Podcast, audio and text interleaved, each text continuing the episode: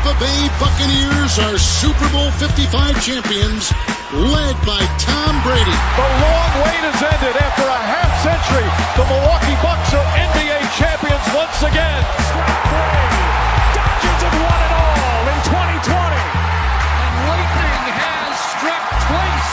And the Tampa Bay Lightning are back-to-back Stanley Cup champions. Welcome to episode number 53. This is the OT on for future considerations. I'm Manny as always with the boys, Matt and John. Gentlemen, how you doing? Long time no chat. I know. The, a lot has happened in the world of sports since the last time we chatted. There's chaos over the last 48 hours. It's unbelievable. We've had trophies handed out. We've had mock drafts exposed hours before they were supposed to be announced. It's been busy. It's been very busy, John. How Remember you when we were concerned about putting stuff on this podcast because we were like, "Ah, I don't know what we're going to have to talk about in the summer. Yeah, it's going to be a Holy dry hell. summer. John, how you doing? Good, good.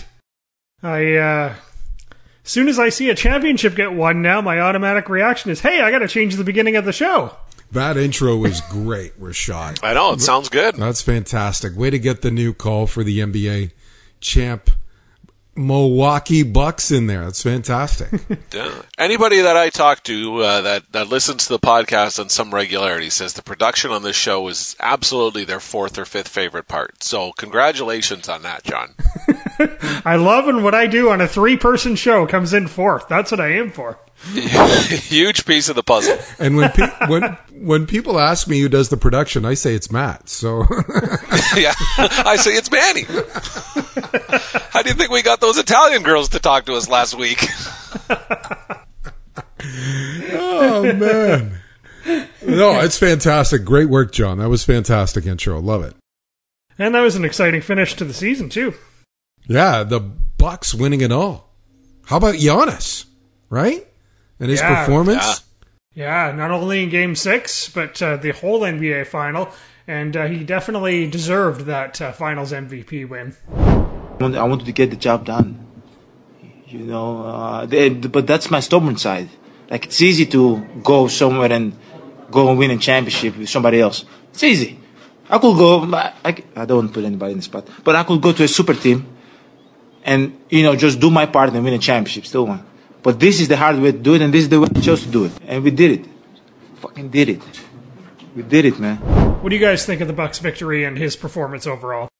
I was trying to think uh, when we were getting ready for this, and, and again, not a huge basketball fan, don't have a ton of, of background as far as numbers and, and things like that. But um, in the last four games of this series, have we seen a individual have that kind of a single-handed performance of basically winning four straight games by himself? He got some help from Middleton. He got some help by some of the supporting cast, but like to go like 37, 40, 42, and 50, like he just became a, a complete mystery that Phoenix had no idea how to solve just like that.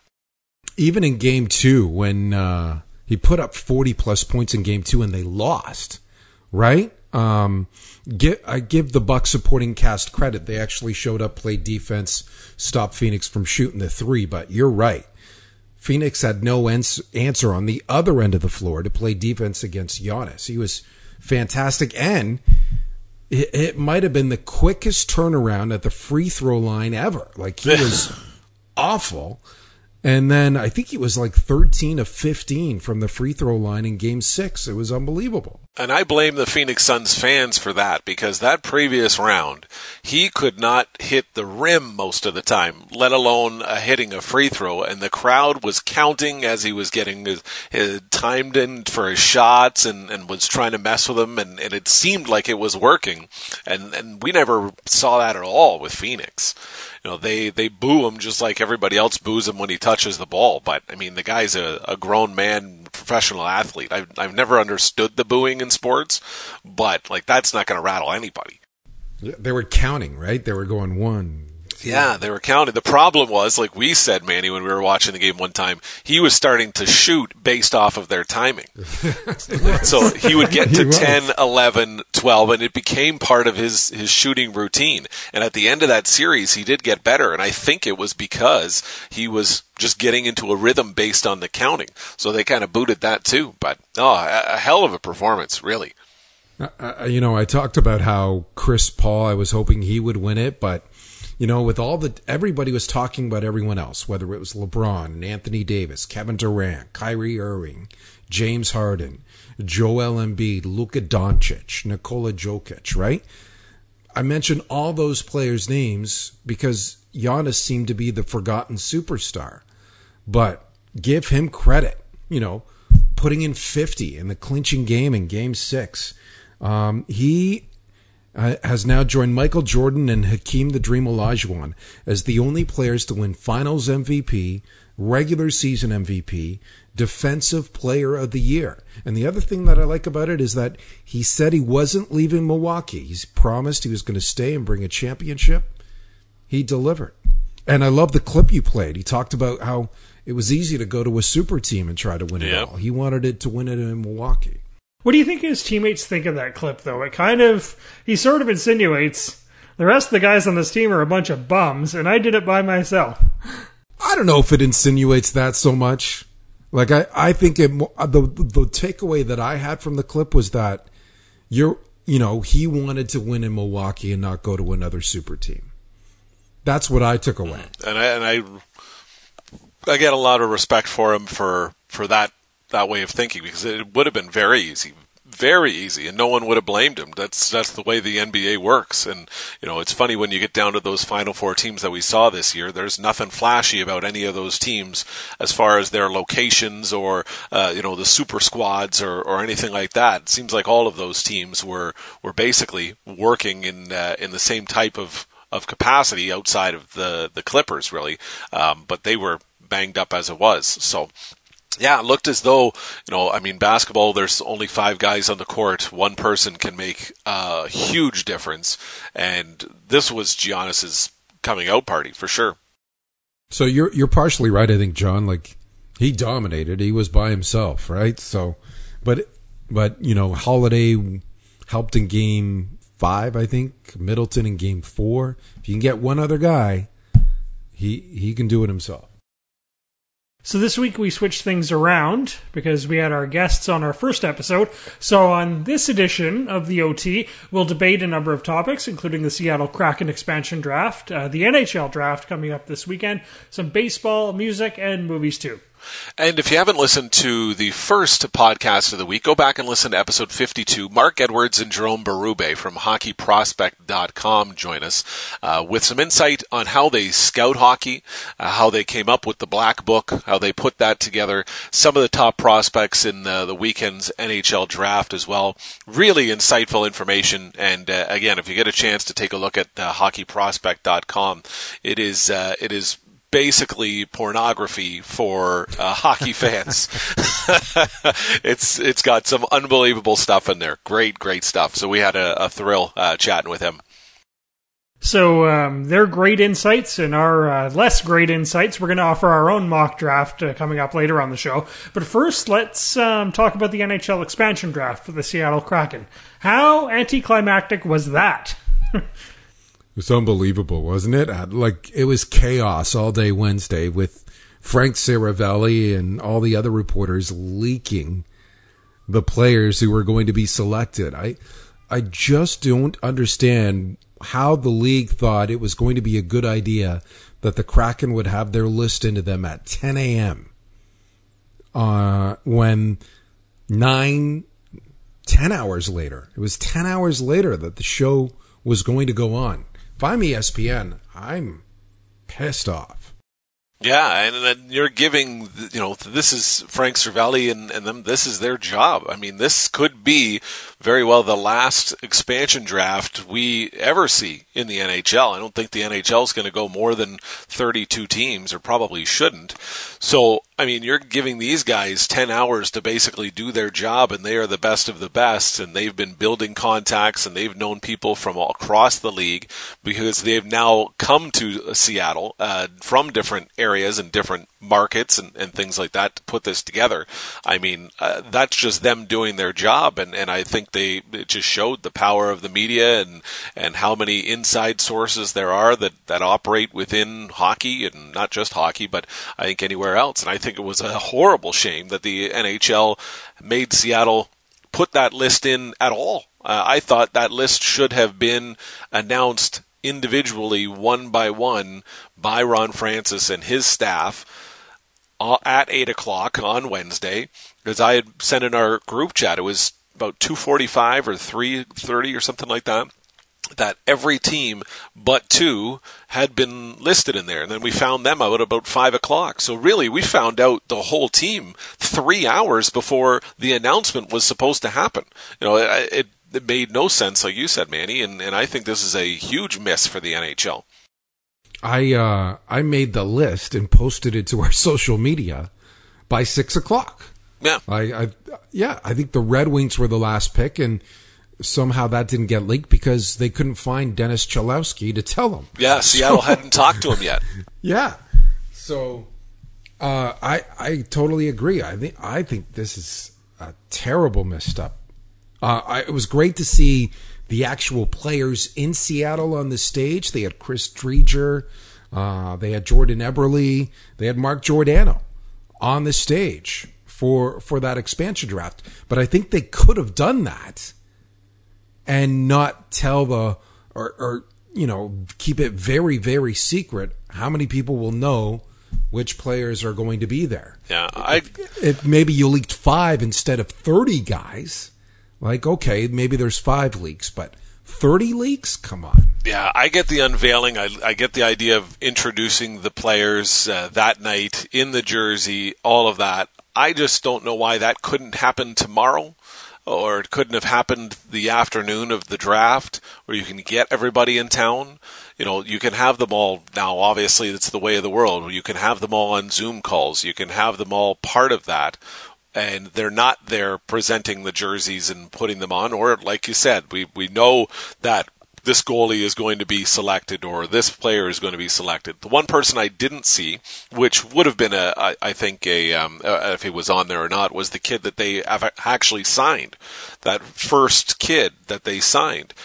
He should have been there. I mean, he's the first Seattle Kraken, right? Uh, he's the one that models the jersey, and then you bring everybody in anyways. I, I think this was, you know, advertised as uh, on on social media and, and throughout the NHL and their marketing department and thing like that is this massive reveal. And I mean, you basically already circled Waldo and then gave somebody the book. And we're like, well, this is fun. There he is. and uh, so let's look at the players now that um, they've all been leaked. Which ones did you like for the Kraken, and uh, what did you th- what do you think of their roster overall? I know Vegas is the blueprint for how to uh, launch an expansion team. What do you think uh, Seattle looks like? Well, I, I, think their back end looks good. I think their forwards are suspect. Um, you know, I, they went heavy on defense. Um, and I think their defense looks fantastic, actually, if I think about it. Um, you know, you, they've got um, Mark Giordano, uh, Jamie Oleksiak, who they've signed, Adam Larsson, Curtis McDermott, Carson Su- Soucy, Vince Dunn. Like they've got some really good defense that it's going to be very difficult to play against. Um, and I like Chris Driedger as the goaltender and yeah. Jeremy uh, Lauzon as well. I, I like that pick right, from Boston. Yeah, and and Vanecek, the goaltender from Washington. I think they have two really good goaltenders. I look at their forwards. You know, I like Yanni Gourde. I like Mason Appleton. I like Eberle. I like Calle Jarnkrok. I, I I like Joonas Donskoy, and my list stops there. The other guys are good, but they're they're mostly third, fourth liners for me. Yeah, and I don't think there's any superstars. I'm disappointed that they couldn't get something done with uh, Landeskog ahead of time. I think that would have been a, a perfect spot for them uh, to to really make a splash. I don't think there's really picks in this team that make a splash, so to speak. But I think the the way that they're uh, they're building this team is that there's going to be not a lot of money uh, hanging in these guys in the next two, three, four years. I think they're going to be doing a lot of work through the draft, and I think their hope and and you know uh, Vegas sets an extremely impossible uh, standard for expansion teams, just how they've come into the league. This is the way that makes sense to me. The the Seattle Kraken come in, they've got some guys they're going to be tough to play against. They're not going to run away with a division. I don't think they're going to to win a conference championship in their second year or anything like that. But you give them the players that they have right now, not a ton of money invested in them, three years possibly to build up draft capital to get some of these players. And remember, they've got the second overall pick in the draft. Uh, so they can take some time and build through the draft. And I think maybe that, you know, again, four year, five year timetable is when Seattle really hits. It makes sense to me. It's not a flashy draft, um, but I don't think it had to be. Yeah, I, again, it's not an offensive juggernaut of a team, but there are a couple of things that you said there. It was obvious to me afterwards that the cap room was more important to them than trying to get a flashy offense. Their defense looks really good. Their back end looks really good. Yep. But they they valued cap space more than, you know, dynamo forwards. But the other thing you said too, they're in the Pacific Division. Like you know, look at look at the teams in that division. Anaheim, San Jose. They don't scare you. You know, they're gonna they're obviously gonna have a rivalry with your Canucks, John, and that's not going to be easy either. They're going to gear up for those games, so they're going to be competing. Well, and speaking of the Canucks, I mean, you guys failed to mention Kole Lind. Come on. Yeah, what do you think? What do you think about losing him? well, um, I watched his first game, and I, when they got uh, pounded by the Leafs at the end of the season, and uh, he didn't do much, and that was after he broke his nose a couple of weeks before that. So it uh, hasn't been a great start for Kole Lind. so you're not losing any sleep over it, eh? No, no, I don't think so. yeah. And you know, if I look at my Montreal Canadiens, obviously. Uh, it was a poker game with Carey Price. I, I said earlier in the week I didn't think they were going to take him, and, and in the end they didn't. They, again, they valued the cap space overtaking the big contract superstars. Yeah, Dennis Cholowski, 23 year old defenseman for the Red Wings, restricted free agent. And he had only played 16 games this year. He was a guy who I think they had high hopes for that's never really clicked or never really stuck. Um, you know, uh, if you're creating a spot for Moritz Seider and, and they have to take a, a D, you don't lose Stecher, who's more of a veteran guy. You know, you've already made a, a trade this year to get Nick Leddy. Um, I don't think you really lose too much here, but he is a guy that, you know, possibly different uh, change of uh, of scenery for him uh, might might be a good start for him. And now it's time for our mock NHL draft, and Oh it wouldn't God. be a draft without So excited. NHL Commissioner Gary Bettman getting booed. We found a compilation of uh, the many booings over the years, including that one in Philadelphia. I think they went for uh, three minutes straight, was it? We're going to play the whole thing? Here's Commissioner Gary Bettman. Hello, Columbus. Hello, Ottawa. I love your passion. Merci pour la bienvenue.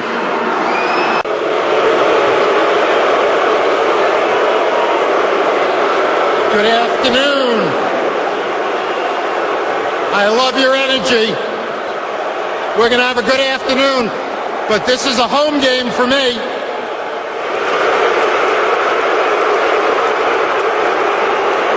Good evening, Philadelphia.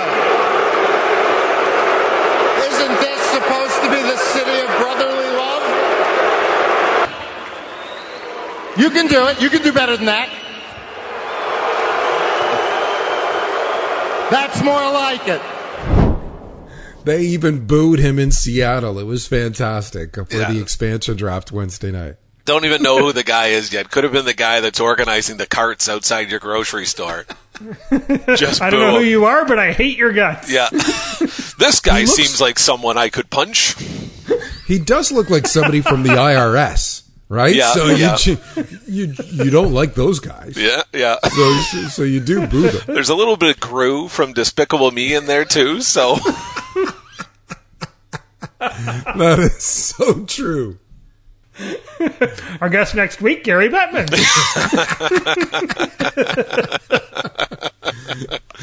he's a big fan of the show. So this will work like the NFL mock draft we did earlier this year. Uh, we'll alternate between picks, and then I'll step in and handle the pick for my Vancouver Canucks at number nine. So you better not Trevor screw Linden. and pick my. Stan Smyl, Todd Bertuzzi. Harold Snepsts, Your elite Dan goalie, Cloutier. Matt Kirk, Kirk McLean. God. Mark Messier. Oh, Donald don't even get Brashear. me going on Mark Messier. Oh, that makes me violently mad. that Why do you think I said it? You're the commissioner. Boo. Oh, I am not watching any games on ESPN just because Mark Messier is part of the team. We're gonna get you a Mark Messier Vancouver Canucks jersey for I, Christmas. I loved those ones. The ones that changed color as it went up. Looks like the looks like the the dress my daughter wore to first day of school this year. And you know what that color like- was? It looks like she got paint on it in the kindergarten class. And that color was officially Pacific Salmon. That's what color that was. Oh, oh my! Gosh. I wouldn't even wear that to the club. I actually thought about getting that, and then I, I saw one actually in the store, and I went, "Oh God, no, no." Who? Uh, how many You're- jerseys do you have, Rashad? Because you've got a few, don't you? Yeah, I have four Canucks jerseys, and then I have a Team Canada. Oh, you're going to get a fifth Canucks jersey. You believe us. Number eleven, baby. You The might prized spell- possession is the Pavel Bure jersey. I quite enjoy great wearing jersey. that Yeah, one every once in a yeah. while. And that was the one with the skate logo on the front too, right? yeah, Yeah, that's sick. All right, so are you guys ready? Let's go. Yeah. All right, Manny, you are on the clock at number one as the Buffalo Sabres. Hello, congratulations to the Tampa Bay Lightning for winning the Stanley Cup. Boo. That didn't sound Boo. heartfelt. Boo. Uh, uh, with the first pick in the 2021 NHL draft, the Buffalo Sabres are proud to select from the University of Michigan, Owen Power. Listen, he's the best defenseman in the draft. I was stuck, honestly, between him and Matty Beniers about two months ago, and then I saw Power play at the Worlds for Team Canada. He sold me. Uh, he's the he's the best player in the draft, in my opinion. You know whether he can actually be a superstar in Buffalo is a question that still needs to be answered because the way that franchise is. But if you're keeping Eichel around, if Jack Eichel is going to stay there, you need to surround him with some talent. You might as well surround him with the best blue liner available. Yeah, and you've got him and Dahlin now uh, that are, are back there, hopefully again for years to come for for Sabres fans. Uh, nothing wrong with pick number one there, Manny. All right, and Matt, you have the second overall pick, which belongs to the Seattle Kraken. Thank you very much, uh, Commissioner Brachat. I appreciate the the people here. Where are we where are we doing the draft this year? Where is it this year? It's virtual. Virtual. It's a great uh, great town here in uh, in virtual America. Happy happy to be here. Happy to be part of it. Happy to make our first selection in franchise history from the University of Michigan, center Matty Beniers. Good pick. So why'd you pick him there? I think this is the biggest splash the Seattle Kra- Kraken can make. Um, I think he's a he's a force up front, both ends of the ice. Um, the speed is going to be something that they're that, that fans are are going to embrace. I think he's a guy you can build around. He seems to be a character guy that at one point could be a captain for your team. And I think he's the best available forward. So at that point, you're going to take one of the Michigan kids. If you're taking Matty Beniers first, I'm taking Owen Power second, uh, and I think Michigan's going to go one two here in the draft, and I think it's a very easy choice for both teams.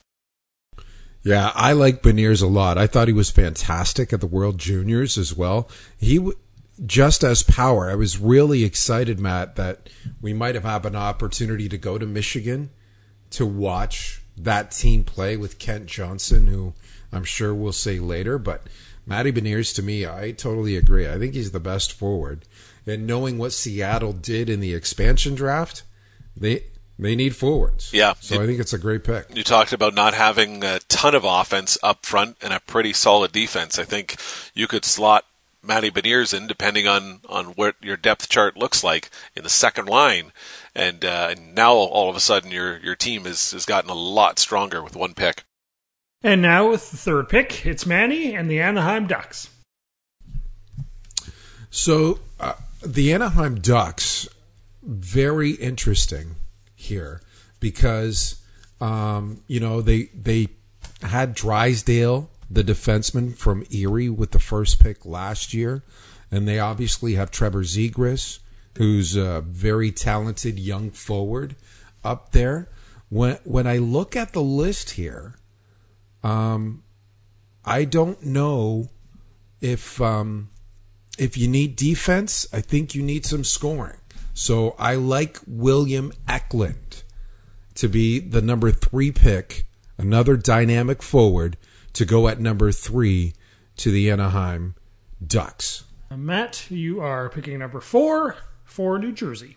Well, am I ever thrilled, Manny, that you went that route with your selection there at three? Because yes, that the the draft could very well change uh, at three. I think Anaheim is one of those teams that could go in in either direction, and Yeah. New Jersey's left sitting here.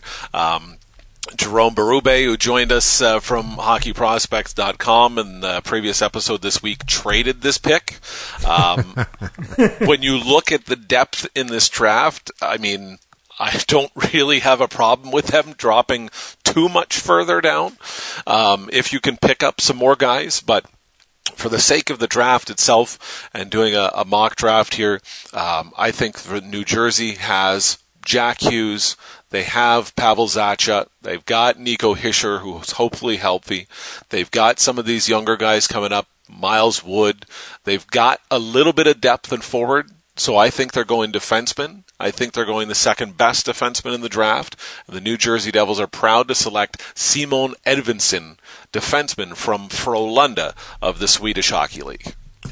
And I like the Edvinsson pick because he's such a good skater, right? When you when you mentioned all those forwards' names, um, you know, if you can get them the puck, if you can be the dynamic defenseman, offensive defenseman who can rush the puck up the ice, because we're starting to see more rushing defensemen who can make a crisp first pass. If he can do that, New Jersey will be good. Like I, I, I looked at him at number three for Anaheim because I agree they could go either way. I just think that they need more offense, and I thought that I thought that Eklund, who's got great hockey sense and he's got great skill, maybe he's not the best skater in the world, but uh, those other attributes I had him going three. If if I let him go, were you picking him at four? Um, if you had not, pa- if you had passed on Eklund, Eklund? no, Yeah. I was going defense all the way at four. all the way. Yeah. Okay. All right, and Manny is picking fifth for the Columbus Blue Jackets. Who are you taking? So this was interesting for me too. Um, I I honestly struggled a little bit with this um, because I wanted to go off the board just like they did in the first round last Yep, year yep. and stump Mike Futa a little bit. Um, you don't need a goaltender, right? They they've got some good goaltenders in the pipeline. Um, I like from the Edmonton Oil Kings in the WHL, not the goaltender, but the other player, Dylan Guenther. He's a right winger, Okay. and so I'm taking him. Now, nor, this is not a Columbus Blue Jackets pick, right? Columbus usually takes a European um, or a Russian or something like that. But I, I think they they need some more uh, jam. I think they have some skill guys. I just like to see them get some more jam, and I think Dylan Guenther can provide that as well as put the puck in the net.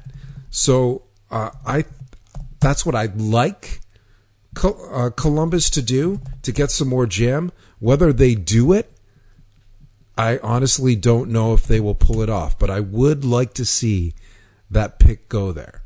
The interesting part, of, like you said, of the the guys who could go, um, where you talk about Europeans, when you look at the list that I've got compiled, at least for the top 10, top 15, there's not a ton of Europeans outside of the outside of the board that we have.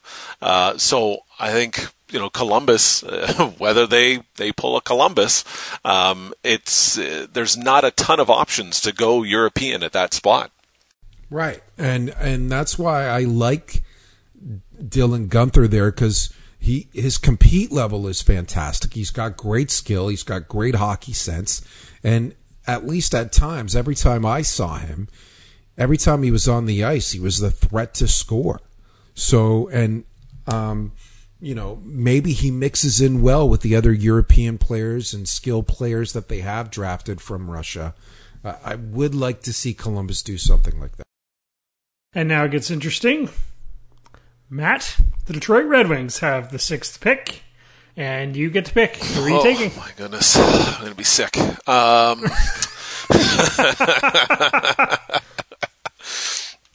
so the the topic of conversation at six is goaltending. Uh, teams seemingly a little bit more uh, over the last couple years have put a value on goaltending. There are some that believe that you do not need an outstanding goaltender to succeed as long as your team plays a good system, they are responsible 200 feet, and you've got a strong defensive core. Uh, I like the Red Wings at forward. I don't think there's a ton of outstanding scoring depth coming in there, um, but I think they've got some good players that could develop over time. The defense is not that great. Um, I could see uh, if I if I'm thinking they go that route, maybe a Brandt Clarke here, maybe a Luke Hughes here, to put with Moritz Seider to try to get um, a little bit more depth on their their blue line in the future. And Manny, you're picking seventh for the San Jose Sharks. Uh, so uh, the San Jose Sharks are salivating here at number seven. Absolutely like there's still some really good players on the board. I look at Mason McTavish. It's always tough to get centers. Everybody talks about, you know, getting a center is key in the NHL, and it's always difficult to find the next one. Cole Sillinger, another center. But a lot of people think that Luke Hughes has the highest upside as a defenseman in this class, even more so than Owen Power. His skating is fantastic. He's very smart. And I think the San Jose Sharks need a defenseman. So as much as I love to go McTavish here, I'm going to go Luke Hughes wow. with the pick for the San Jose Sharks from the U.S. National Development Program. And now, number eight, the LA Kings have that pick. And Matt, Wow, I'm, I'm scrambling with my, my my staff here at the table. Well, they went they went off the board there, guys, a little bit. Who do we have? Who's available? What do we got? Did you not? Where do you think San Jose goes? They need help everywhere, but they, don't you think they, they go defense? Uh, to me, I think, uh, and, and, I've seen a split amongst the, the mock drafts that I've read, and especially some of them where they get two or three people to do the same one. They're never the same the same guy. Um, I think for for for them, and yes, like you'd said, there's a value on centers. So I think if May, if uh, Mason McTavish gets this far, I think he's going to be the pick um, at for for San Jose. But um, no, I, I, I have no problem with Luke Hughes there either. I think there's a lot of guys that you can make a real good argument for uh, in a lot of these spots, and, and I think you know uh, as much as we teased Jerome when we uh, when we had him on there in the the previous episode, I will not be surprised if a team is able to move from you know four to eleven or seven to eleven if somebody really needs to get up and get somebody. Uh, there might be some movement there because I don't, I don't think there's an outstanding group or an outstanding individuals um, at the top uh, this year as much as we've seen previous years, but I really like the depth of the top 15 guys. Yeah, like I look at San Jose's defense. They have Karlsson, who's hurt. They have Brent Burns, who's 36. They have uh, Mark Edward Vlasic, who's 34. And then other guys who I've never heard of. So I'm thinking they need some young blood on that blue line, and that was the deciding factor for me. And the fact that Luke Hughes can skate, whereas we heard Mark and Jerome talk about this class may be known as the worst skating class of all time. So you got LA. So I got LA. Um, and again, man, we, we're, we're going to sound like a broken record here. You could see LA go uh, either way on this. They, I don't think, have a ton of depth at D, um, other than, you know, uh, Drew Doughty, who's 31 years old now. Um, I don't think there's a, a, ton of guys here that are are producing or, or big time players. And the forwards that they have, you know, Anze Kopitar's at 33, Dustin Brown's 36. They've got Gabe Vilardi, they've got Kempe, who was good. Um, you know, Alex Iafallo was was pretty good as well. So I think they, that you go, you, you, you could see them go anywhere uh, in that. For me, um, I think you're going after the the better uh, of the forwards for uh, the the draft here, and I think for me it it comes down to again top six star potential um, in Mason McTavish of the Peterborough Petes. Imagine if you're the Kings, right, and you get McTavish, right? Yeah. Yeah, that, and, uh, you know, he's fantastic because now you have Byfield and McTavish up the middle. Yeah, to me, he's got a. There's a little bit of um, Jeff Carter there. That they there may be some familiarity with that style as well, but no, I th- I think it's a I think it's an incredible move for them if they're able to make it. Like you got Kopitar, and then you your other centers are Vilardi and then you can throw in Byfield, and then you can throw in McTavish. Yeah, up like, the middle is set, pretty good middle, now. You'd be set up pretty good if that if that happens. All right, and now we've come to the ninth pick for my Vancouver Canucks. Okay, and, John. Uh, there we go. I am not going to pick Luke, Luke Hughes. I am going to go another Michigan player, Kent Johnson. He can play center and left wing. Okay. Uh, he scored 27 points in 26 games as a freshman. That's all right. And the yeah, the year before he played not uh, not the best league, but the BCJ, uh, BCHL uh, for Trail. He got uh, 41 goals and 60 assists in 52 games. Yeah, he's a good puck handler and he's got a quick release. So that's who we're picking is Kent Johnson for the Vancouver he's got, Canucks. He's got great hands. He's very creative, right? So yeah, yeah. Uh, I I think that's a great pick for Vancouver. I thought you wanted to go D. Yeah. I thought, I thought with Luke, if Luke Hughes went seven as I had him, I thought maybe you might look at Brandt Clarke here. But you went forward, huh? Yeah, yeah. Also, um, he's a native of North Vancouver, which never hurts either. Sometimes oh, you, you like went to get local. a hometown guy. Oh, so okay. the local put you the local put you over the top. Yep. Is that what it was? Okay. All right, and now Ottawa Senators, number uh, number ten. Number ten. Out our draft. This is it. So again, Senators could go a few different ways. Look at some of the, the guys that are, are still on this uh, on this list on the short list. Brandt Clarke, who we just mentioned. Uh, I've seen mock drafts where he goes fourth. He's the second defenseman getting picked. Right? Cole Sillinger, many a draft shows him in the top ten. Matthew Coronato out of the, the Chicago Steel of the USHL. Again, another guy that's a top 12, top 15, it seems. And possibly you throw in the option of Sebastian Cossa from Edmonton. It'd be the first time that there have uh, been two goalies selected in the first round since 2012. Andrei Vasilevskiy and Malcolm Subban uh, being those two. I don't think they're going to go goaltender here. It would make sense again with not a lot of depth and Daccord getting selected by Seattle, where they, they now really don't have a goaltender of the future. You could see the same kind of pattern that with the Red Wings that the Senators are not going to win right now. Uh, that they could wait a couple of years for this kid to kind of develop himself and kind of go from there. To me, I think this is a team that has the opportunity to really overload in a certain area of the game.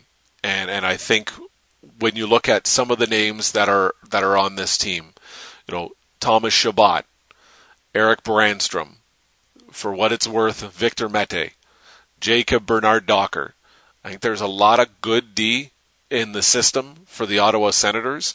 I think they add to that and take Brandt Clarke, defenseman from the Barrie Colts.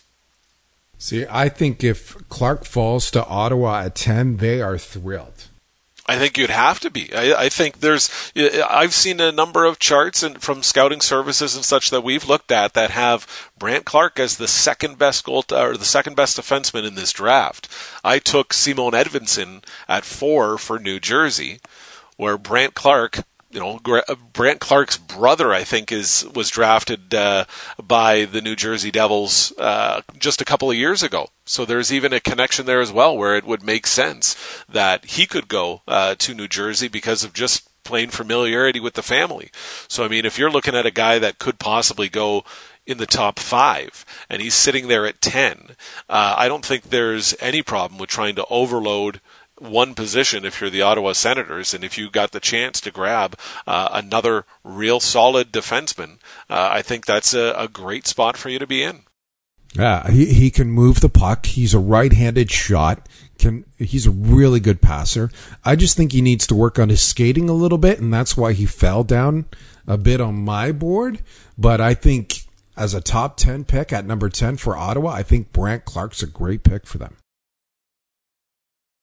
And so that concludes our top 10 NHL mock draft. We'll see how close we are. The first round is Friday night, and rounds two through seven will be held on Saturday. Yeah, and before we move on to rapid fire, speaking of uh, OHL, NHL connections, big shout out to Trevor Letowski, who is leaving the head coaching job of the Windsor Spitfires to take an assistant coaching job with the NHL's Montreal Canadiens. So congratulations to Lutz. I was texting with him on Wednesday when the news dropped. He was really excited about the opportunity, and we're going to try to get him on the podcast to talk about it too. Yeah, we're going to hit him up for huge. some tickets, right? Yes, huge. Well, we have a few connections in Montreal now, right? yeah, huge move for him. Good for him.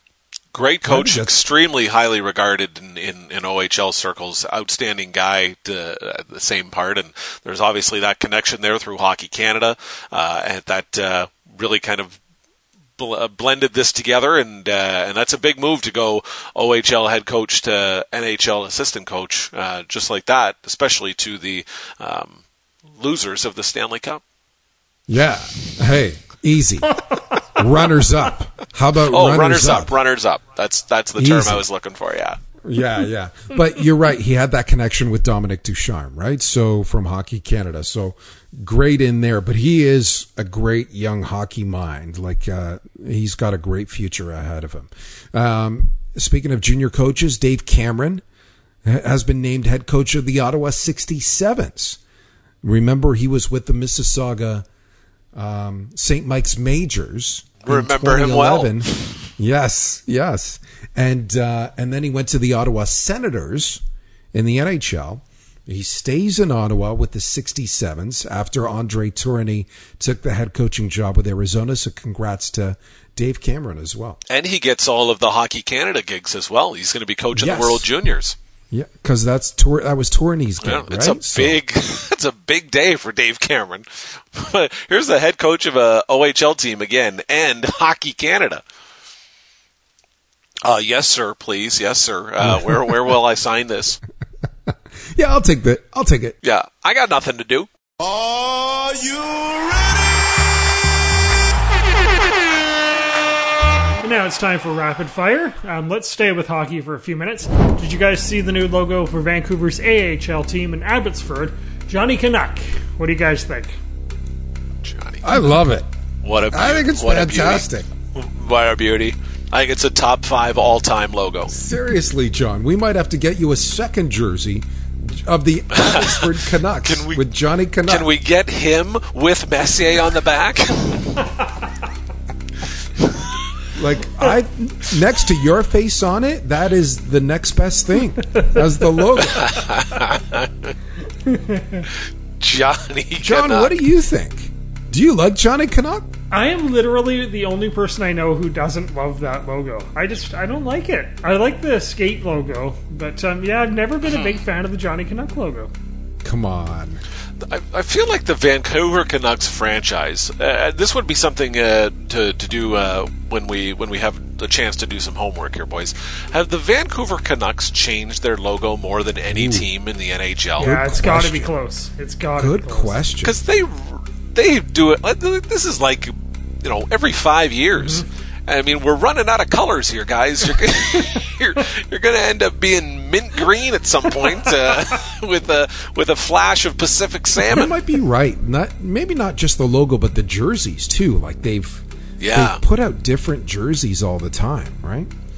We could we could do a whole show on the Canucks there, Rashad. Johnny Canuck with Abbotsford in the AHL. Alex Edler. Should he stay or should he go? Yeah, I think he should stay. I have a soft spot. I really like Edler.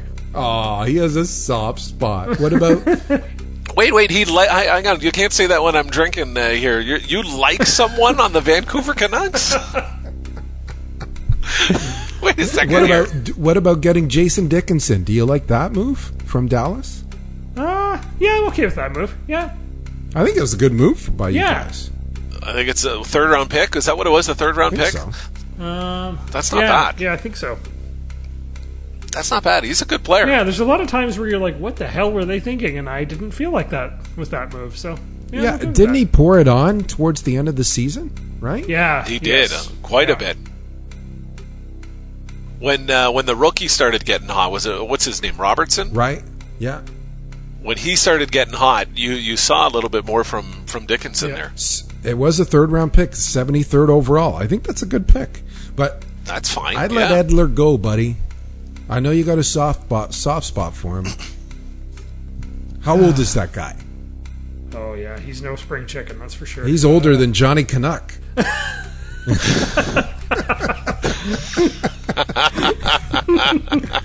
Uh, Lamongo loved Johnny Canuck. He had that on his uh, on one of his helmets for a while. Uh, Edler's 35. See, Ooh, 35. Yeah, yeah, Yeah. maybe. Yeah. Uh, isn't it isn't it depressing when you're like eight years older than a guy you think is way too old to play for your team?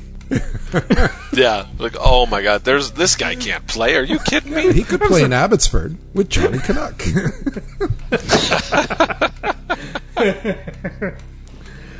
And um, a little bit of uh, off ice. Uh, the Ontario Hockey League is mandating that all players, staff, and billets must be fully vaccinated for the upcoming season. That's a bit of a landmine. What do you guys think of that? Yeah, uh, I, I don't love it. I really don't. Um, you know, there's uh, there's something about it to me that um, uh, to me it comes across as the OHL making things a little more difficult for themselves again. Um, they were the only league in the CHL that did not play last year. At this point, they're the only t- league that has said we want mandatory vaccinations. I think there's a lot of lot of families and a lot of kids out there that are going to be looking to the U.S. program, uh, to the the W the the Q somewhere somewhere else. I mean, you you could lose out on some pretty good players just from the fact that they're not getting vaccinated. Billets are always very hard to come by. Uh, you're now making it an extra loophole for them. This is barring you know that most people and the majority of people have been vaccinated already. This isn't like we're introducing something that 20% of people have done. But I really don't feel comfortable with the OHL being the first ones that come out and say this is mandatory if you want to play in our league.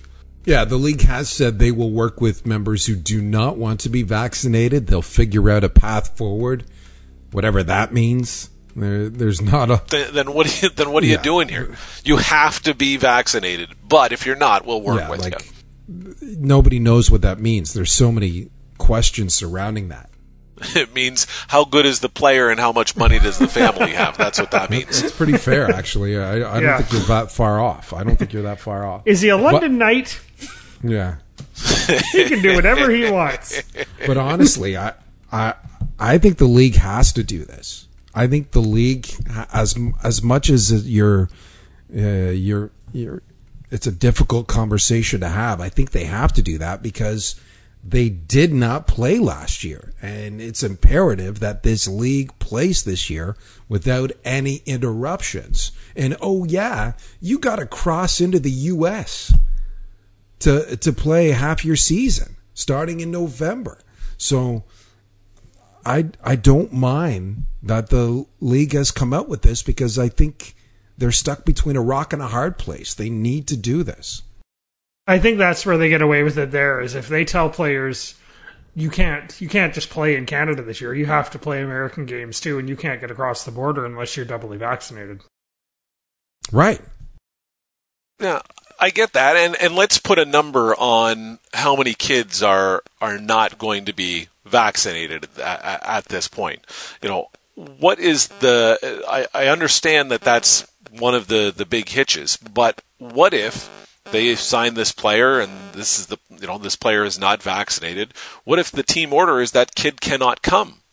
What if that kid has to stay home? You have to healthy scratch that kid you know, is there going to be four guys on one team that are not vaccinated or choose not to be vaccinated that you're now going to be playing shorthanded when you go to Erie, when you go to Flint? I don't think so.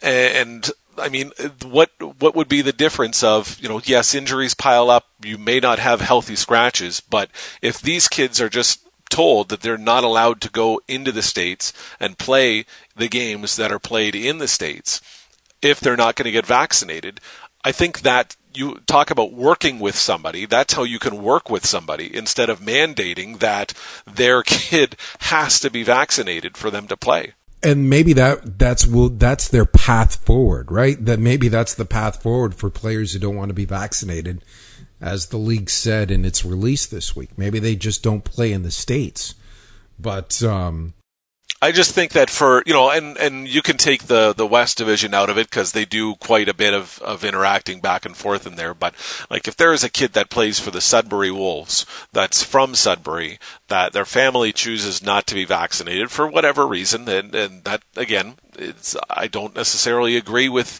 not being vaccinated, or I don't agree with not being vaccinated, but if that's the way that the family goes or the they determine their their best course of action why can't this kid that's from Sudbury that plays for Sudbury that would play four games in the US be told that he now can't play in this league because he hasn't been vaccinated it's it's becoming an us it comes a little bit of an us and them a you versus me you know oh you're vaccinated oh you're not vaccinated. It's it becomes a little too classy like or levels of class for me that maybe it should be maybe we're at the point that it should be but i just find it really strange overall that like you can you don't have to prove it when you go to the grocery store. You don't have to prove it when you go play you know uh, sports in a in a gymnasium somewhere. You don't have to prove it when you go to church but you have to prove it to the Ontario Hockey League. It, it- to me that's that seems out of order. Yeah, but I would I would argue that the Ontario Hockey League is different than any of those other things. Uh, and the one thing about the Sudbury, anybody's in the East is not playing in the West this year, so we're only talking about possibly that impacting half the league. Um, we've seen it in gyms, like Good Life is losing customers because they're not mandating for their staff to be double vaccinated. Um, so maybe that's the case. You know, like, you can say that if I don't want to be vaccinated, if if I don't want to be vaccinated, I'm not going to be allowed to play in the OHL. What about kids who are double vaccinated and they're going to play in a league with kids who are not vaccinated? Maybe they don't want to do that either. So I think it goes both ends. And I know this is rapid fire and I'm extending this even further, but what about coaching staffs who are now like, okay, I have to have a separate game plan for games in the States where I may not have a key player on my defense or a second line forward that plays a key role on a penalty kill, that type of thing. Now suddenly you're having to adjust just for a few games. I guess you treat it like an injury, but yeah, you, I mean, you got to adjust in hockey. I mean, it, that that kid could very well hurt himself in practice the day before. I mean, that, that's that's part of the game. And and you know, maybe this is a kid who, you know, you can talk about it being a superstar. You can talk about it being a fourth line guy maybe this comes into recruiting. Maybe this is something where you know we're we're going to keep you with a with a junior B team this year, or we're going to send you back to you know whatever minor program that you were playing at for this year because you're not vaccinated, and maybe next year will be a little bit different, and maybe we don't want to juggle things. I mean, for for the OHL to just come out unexpectedly and to drop the hammer on like the billets, the coaches, the players. I mean, I don't know what it's like with the the homes. I mean, if if the parents, let's just say again, the kid uh, for for being West East, let's say the kid lives in London and he gets vaccinated, but his parents don't, and he lives at home. Is he eligible? Can he play because his parents choose not to and he's around his parents? To me, this is this makes uh, this is a very extreme call that I don't think needed to be made. I understand your point, Manny. In the OHL has to play; they have to make sure that they do something. But this to me is two years in a row where the OHL is making things the most difficult out of any junior league in North America, and I think they're going to pay the price for it again. And the CHL has announced a new broadcast agreement. Games will no longer be on Sportsnet. They will now be on TSN and even some weekend games on CBC. And they're also going to be streamed online as well. What do you guys think of that package? I think it makes sense actually if you consider TSN being the home of the World Juniors. Uh, you know, they have junior aged hockey players and they make a big deal about the World Juniors and uh, they had the U18s and they also have some other junior hockey international tournaments that are on their network. I think it makes sense for them to continue that theme of having junior hockey. Uh, I was surprised a little bit about the CBC, to be quite honest. Uh, they're going to have some early season, regular season games on CBC, uh, but I understand the trade off. They want to be able to stream more games. So they're going to be on the CBC streaming service. They'll be on the TSN streaming service. So I think that's a good move for the OHL and the CHL for that matter.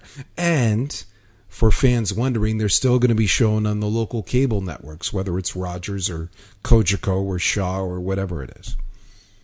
Yeah, the the accessibility I think is the best part of this, and, and hopefully there are a ton of games that they play because as we've seen and you can see on the internet when you go on the internet this week, if you follow any hockey fan, hockey at this point uh, I think has never been more junior hockey crazy, more prospect crazy uh, than than it is right now, and this is an opportunity for you know junior hockey fans or Vancouver Canucks fans or Detroit Red Wings fans or Montreal Canadiens fans to see a kid that they drafted in the fifth round last year that might be a prospect play junior hockey and you get a chance to see them before they end up either making the Montreal Canadiens or not playing there at all.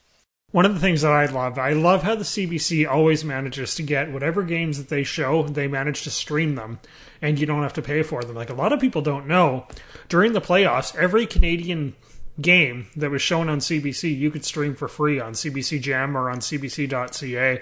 So many people pay for the packages and there you go. All your Canadian games were for free during the playoffs on CBC.ca.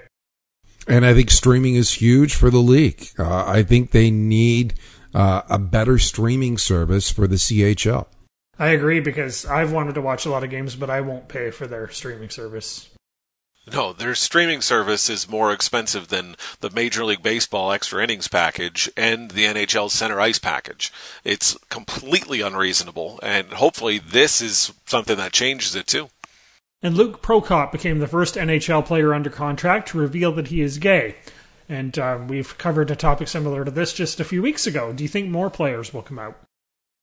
Yeah, I, I really think that this is just the first. Uh, How about this kid, though? He's 19 years old. The courage for him to step up and say that before he even gets to the NHL, um, I think is fantastic. And the other thing that I thought was fantastic is the outpouring of support that he got from hockey Twitter, from hockey social media, from the junior teams to the NHL teams.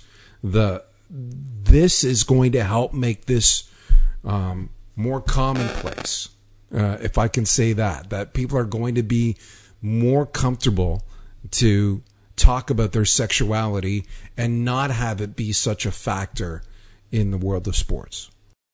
And did you get a chance to watch the all women broadcast of the Orioles Rays baseball game on Tuesday night? And what did you guys think? I only caught a bit of it, guys, but I thought again it was fantastic. I think we talked about this before with the basketball. Like, why is it taking so long? Yeah. Like these are pretty talented broadcasters. I think that's the that's the spin-off that I take from it too, Manny. Why is it taking so long, and why are we surprised that this this went well? You know, like of course these, these women have been professional broadcasters and announcers and play-by-play and reporters for for like decades. Some of them, like we, you know, when when the topic or the, the discussion afterwards was like, "Oh, that was actually pretty good." Well, yeah, of course it was good. Yeah. They're professionals. Why, why wouldn't it have been Yeah, good? they're professionals. They're- yeah, they. This is their full time job. They work for like these aren't just women that got plucked from the crowd. These are people that these major league networks have employed for several years already. And to do this, you're only going to take the best ones that you can you can you can grab to do it for the first time uh, and make it sound good. So no, we shouldn't be surprised, and we should be expecting this more. And, and I think it would be great. Let's get ready for the next one. The funny thing is, is I watch women's tennis all the time, and most of the commentators for women's tennis are women, so it doesn't really surprise me that uh, women can call sports. Yeah. Yeah, I, I think it's just uh, unfair that they got the Orioles the Rays game on the YouTube channel, but I mean that's that's beside yeah, the not point. exactly ESPN Sunday Night Baseball, but. And uh, what do you guys think about the Yankees fan who threw a baseball at Alex Verdugo of the Boston Red Sox in the outfield? Banned for life from all major league parks. Fair or foul? Definitely fair. Definitely fair. Yeah. Like, I'm sure he was probably inebriated when he did it. Hope he regrets it, but you're whipping a baseball at a person. Like, come on, get your head on right. Yeah. No, I I, th- I think it's I think it's ridiculous. I, I think that uh, you know, hopefully, like Aaron Boone said at the uh, in his press conference afterwards, you know, hopefully that guy was in was in jail, and hopefully he has to somehow pay for this. And, and this is something that you know, to, to me, is is the definition of assault. Um, with uh, apparently the velocity that he threw it, and from the area he threw it, I mean, assault with a deadly weapon. You hit him in the head. Who knows what could happen, right? I mean, you, you can't just you can't just do this to people. And we saw this a ton in the NBA when the NBA first got it started, pouring beer on people's heads and spitting and running out on the court and stuff like that. Like these these animals, like you know, we we we take for granted the fact that these sporting events are are a pleasure that there's something that we're lucky to be able to to attend and these people are are going to at some point ruin it for for everybody This guy wasn't even charged, though. That's what gets me. no Like, no he was kicked out he was banned by major league baseball and i think he was just hanging out outside waiting for his buddies And the new trailer for the new Jackass movie, speaking of bodily harm, it's out. It's called Jackass Forever. speaking of jackasses. Yeah. Hello, I'm Johnny Knoxville. Welcome to Jackass. Concussions aren't great, but as long as you have them before you're 50, it's cool.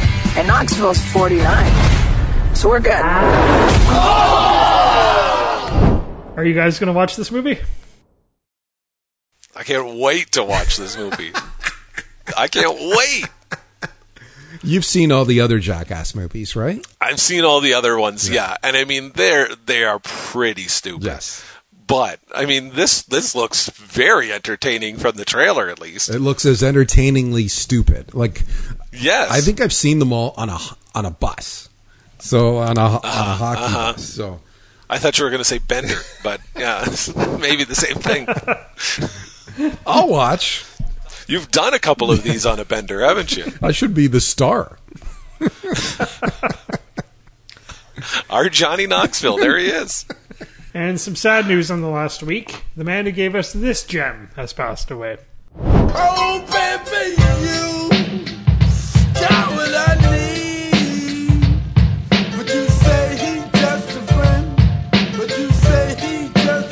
just a Markie died at the age of 57 after a series of complications from diabetes. That's sad. That's a great tune. Like Yeah, that is.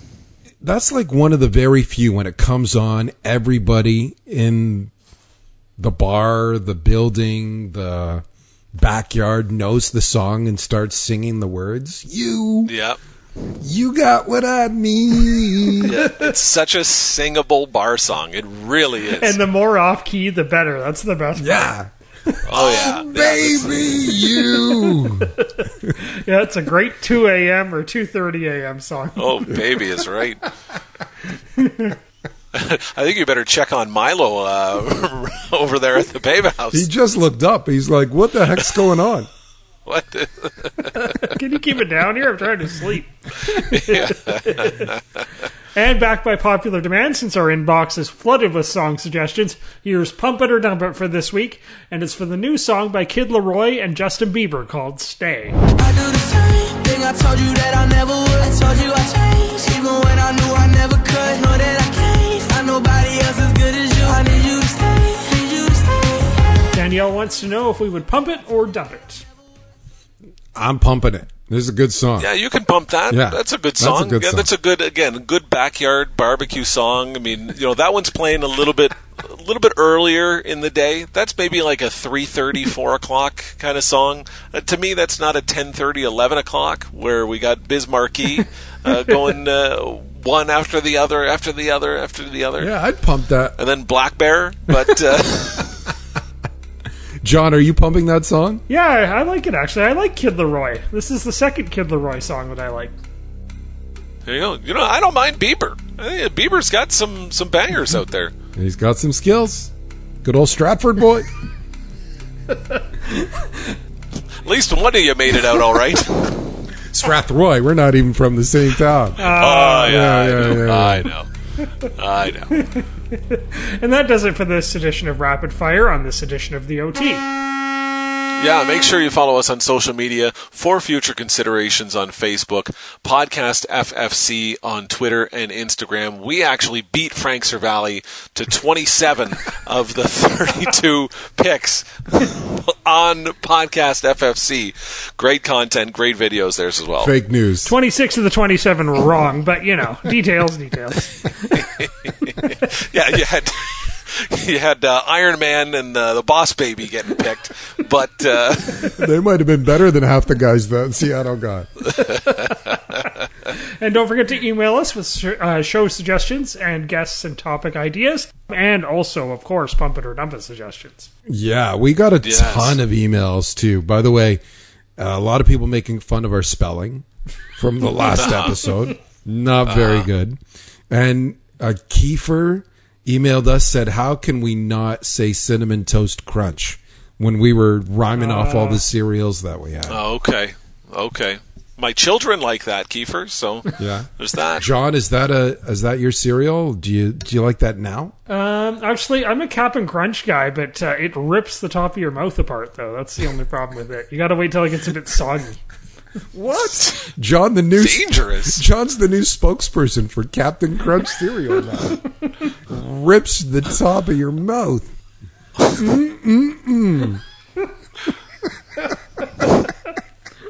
Makes you feel alive on a Saturday morning when you're watching cartoons.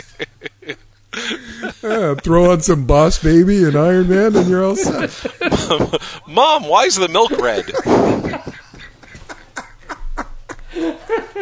I had a hell of a childhood, let me tell you. That's just the split in your tongue from Captain Crunch. Well, Uh, Oh man, I know what cereal not to buy next. Yeah, we, we can tell you who's not going to be a sponsor of, for future considerations, but we can thank our sponsors that we do have on the podcast. Shane Dubalovic, Next Level Athletics in Windsor, specializing in sport training, nutrition. He would not be a fan of the Captain Crunch, I don't think either, unless there was just green tea instead of milk. But uh, he's He just, uh, he's still on board. yeah, that's good. Christina and Dennis at London Awnings, quality that shows. I don't know if they're big Captain Crunch fans either. So What what is that? Is it Post? Are they Post or are they Kellogg's? Uh, I think they're post. We, uh, okay, we don't want to write off Kellogg's. I think that they're going to put in a fair amount of money soon enough, so we don't want to piss off Kellogg's, but they're great. Post. and make sure you go back uh, while you're eating your frosted flakes. Listen to our previous debate shows and guests to Mark Edwards and Jerome Berube, uh, hockeyprospect.com earlier in this week. Uh, former Kings vice president Mike Futa, Windsor Spitfires prospect Wyatt Johnston. Hoping to hear his name get called tonight as well. Enjoy the draft, uh, and uh, thanks so much for listening to the show. That was a disgraceful performance, in my opinion. In my opinion, that sucked. Their mentality's awful. Their attitude's awful. It's been their MO for the last three years.